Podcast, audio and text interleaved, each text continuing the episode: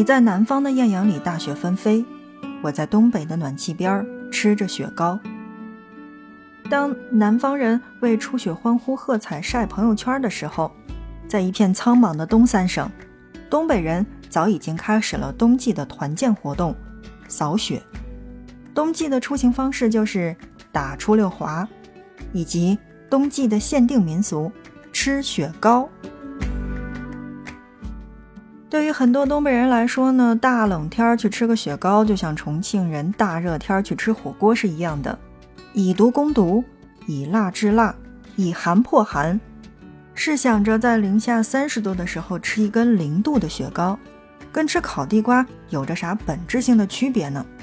其实只是要比室外温度高，都算是取暖。FM 轻奢时光，听着声音去旅行。那在今天的节目内容当中，我们来跟大家说一说雪糕，说说那些网红的雪糕。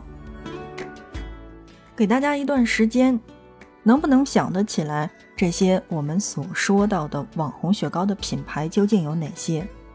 比如说马迭尔应该算是哈尔滨的网红雪糕了吧？哦对，还有那个老鼎丰。再比如说。那个口感进去特别绵滑的那个东北大板，是来自黑龙江大庆的。还有我们所熟悉的红宝来，是来自吉林四平的。包括现在我们所说到的中街大果，是来自辽宁沈阳的。这些雪糕的品牌真的是以铁蹄南下之势，迅速的占领了全国的市场。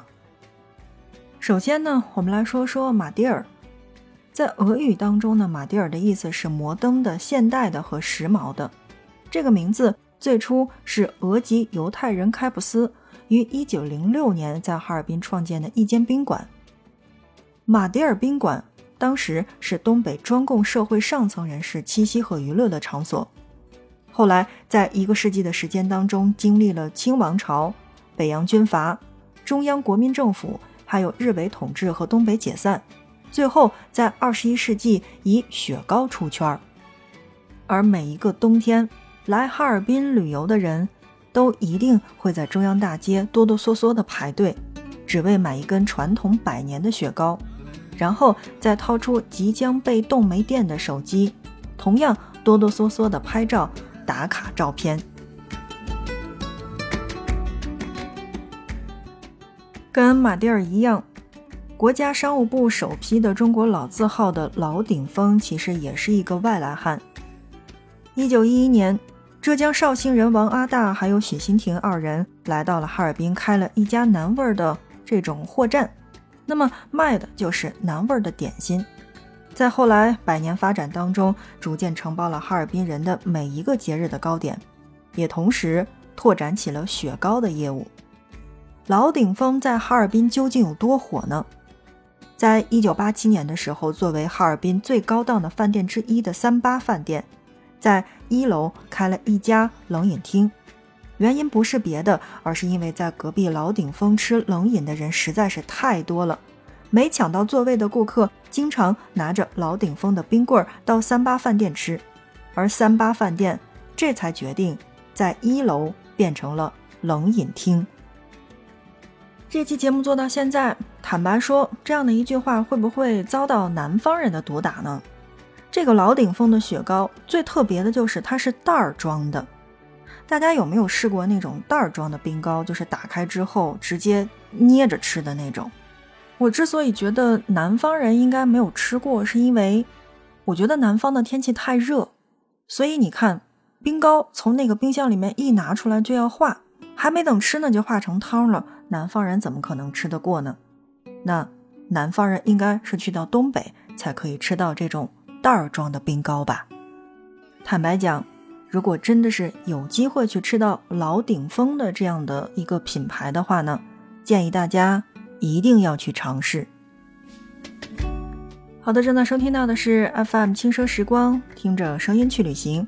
那在今天的节目内容当中呢，我们来说到的是，呃，怎么说呢？一档旅行节目去介绍雪糕，好像并不合适。但是我觉得我在节目当中介绍的雪糕真的还算是有地域性的特色的，因为后边的更精彩。说到红宝石，好像大家并不是很深刻。那么说到东北大板这个响当当的名字的话，大家一定是听说过的。很简单，就是用一张纸包着的那种，扯开这张纸。没有其他雪糕的这种冰渣的口感，也没有那种特别硬的需要掰掉的带冰的感觉。即使是冻得很瓷实的话呢，咬下口也是感觉是那种软软糯糯、比较细滑的感觉。这应该就是我对东北大板的一直以来的印象。但我觉得我的重点应该是在中街大果上面。跟去了哈尔滨的中央大街要去吃马迭尔是一样的。那么去沈阳故宫去玩耍的时候呢，一定要去中街吃一口中街大果，再去看看张作霖大帅府，因为那个地方是中间冰点的诞生地儿。但怎么说呢，中街的老冰棍儿或者说这种软糯小巧的糯米糍，大家一定是都吃过的。我特别喜欢吃的那个口味的雪糕呢，是麻酱味的中街大果以及小长白口味的。说到这儿，大家一定会问说：“哎，这个长白口味究竟是个什么味儿呢？”它其实就是奶油原味儿，奶香比较浓郁，口感顺滑，最能还原当年张作霖吃的这种味道。而麻酱味的雪糕是呈这种黑色的，雪糕绝对不是暗黑料理，但同时味道是十分的浓郁的。还带着阵阵芝麻油的香气，所以在节目当中来跟大家介绍到的是东北的这几种雪糕。说到雪糕，那我想说到的是网红雪糕，也就是在各个景点当中所出现到的那些必打卡的网红雪糕。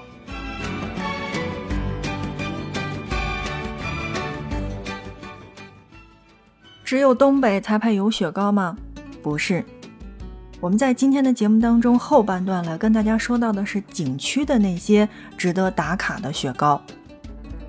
如果说东北的这些网红雪糕是我们值得打卡的，或者说是在呃北方的这个小伙伴的生活当中经常出现到也经常吃到的话，那么我觉得在旅行景点的这样的一个地方可以吃到的雪糕，那应该算是十分十分的美味了，而且。